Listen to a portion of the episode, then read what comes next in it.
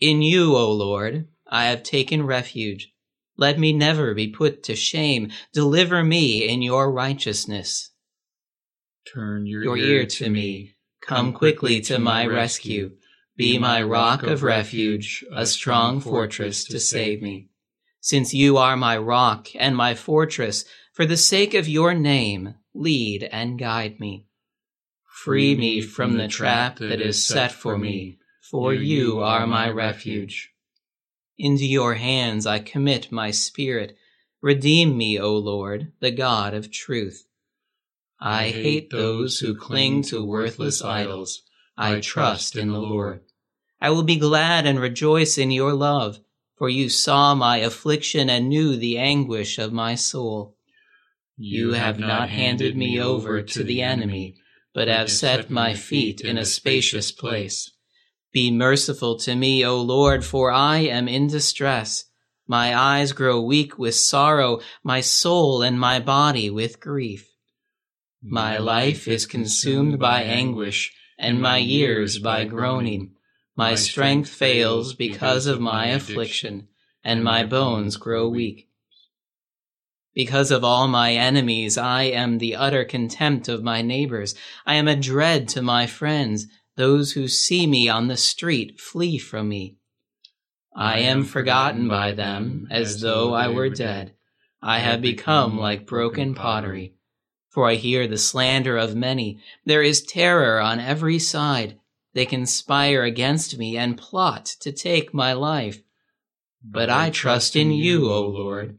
I say, You are my God. My times are in your hands. Deliver me from my enemies and from those who pursue me. Let your face shine on your servant. Save me in your unfailing love. Let me not be put to shame, O Lord, for I have cried out to you. But let the wicked be put to shame and lie silent in the grave. Let their lying lips be silenced, for with pride and contempt they speak arrogantly against the righteous. How great is your goodness, which you have stored up for those who fear you, which you bestow in the sight of men on those who take refuge in you. In the shelter of your presence, you hide them from the intrigues of men. In your dwelling, you keep them safe from accusing tongues. Praise be to the Lord, for he showed his wonderful love to me when I was in a besieged city. In my alarm, I said, I am cut off from your sight. Yet you heard my cry for mercy when I called to you for help. Love the Lord, all his saints. The Lord preserves the faithful, but the proud he pays back in full. Be strong and take heart, all you who hope in the Lord. Our second passion reading from Matthew chapter 26, beginning at verse 31. Then Jesus told them, This very night you will all fall away on account of me. For it is written, I will strike the shepherd, and the sheep of the flock will be scattered. But after I have risen, I will go ahead of you into Galilee. Peter replied, Even if all fall away on account of you, I never will. Jesus answered, I tell you the truth. This very night before the rooster crows, you will disown me three times. But Peter declared, Even if I have to die with you, I will never disown you. And all the other disciples said the same. Then Jesus went with his disciples to a place called Gethsemane, and he said to them, Sit here while I go over there and pray. He took Peter and the two sons of Zebedee along with him, and he began to be sorrowful and troubled.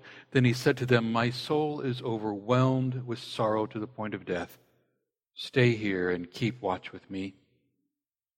Going a little farther, he fell with his face to the ground and prayed, My Father, if it is possible, may this cup be taken from me. Yet not as I will, but as you will. Then he returned to his disciples and found them sleeping. Could you men not keep watch with me for one hour? He asked Peter. Watch and pray so that you will not fall into temptation. The spirit is willing, but the flesh is weak. He went away a second time and prayed, My Father, if it is not possible for this cup to be taken away unless I drink it. May your will be done. When he came back, he again found them sleeping because their eyes were heavy. So he left them and went away once more and prayed the third time, saying the same thing. Then he returned to the disciples and said to them, Are you still sleeping and resting? Look, the hour is near. The Son of Man is betrayed into the hands of sinners. Rise, let us go. Here comes my betrayer. While he was still speaking, Judas, one of the twelve, arrived. With him was a larger crowd um, armed with swords and clubs, sent from the chief priests and elders of the people. Now the betrayer had arranged a signal with them. The one I kiss is the man, arrest him. Going at once to Jesus, Judas said, Greetings, Rabbi, and kissed him. Jesus replied, Friend, do what you came for. Then the men stepped forward, seized Jesus, and arrested him. With that, one of Jesus' companions reached for his sword, drew it out, and struck the servant of the high priest, cutting off his ear. Put your sword back in its place, Jesus said to him, for all who draw the sword will die by the sword. Do you not think I can call on my Father? And he at once will put at my disposal more than twelve legions of angels? But how then would the scriptures be fulfilled that say it must happen in this way? At that time, Jesus said to the crowds, Am I leading a rebellion that you have come out with swords and clubs to capture me? Every day I sat in the temple courts teaching, and you did not arrest me. But this has all taken place that the writings of the prophets might be fulfilled. Then all the disciples deserted him and fled. Another group that had forsaken our Lord was his disciples. Take a moment and reflect on how our Lord was abandoned by them as he faced his suffering, as he faced his beatings, as he faced the cross with all of its pain and humiliation and agony. We see that he was alone. He was denied by his closest friends, his disciples. He is arrested. He is betrayed by a friend. He is beaten by his enemies. But one thing we know for sure is that Jesus is willing to face all of this and to endure all of this so that you and I would not be denied, so that we would not be forsaken by God the Father. All this he is willing to face because of his great love for you and me. All this he is willing to face so that we would be welcomed into his presence for all eternity. What a great gift from Jesus. Let us pray. O Lord, you were forsaken by your disciples who deserted you and fled.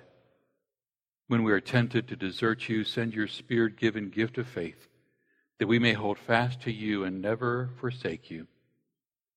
Amen.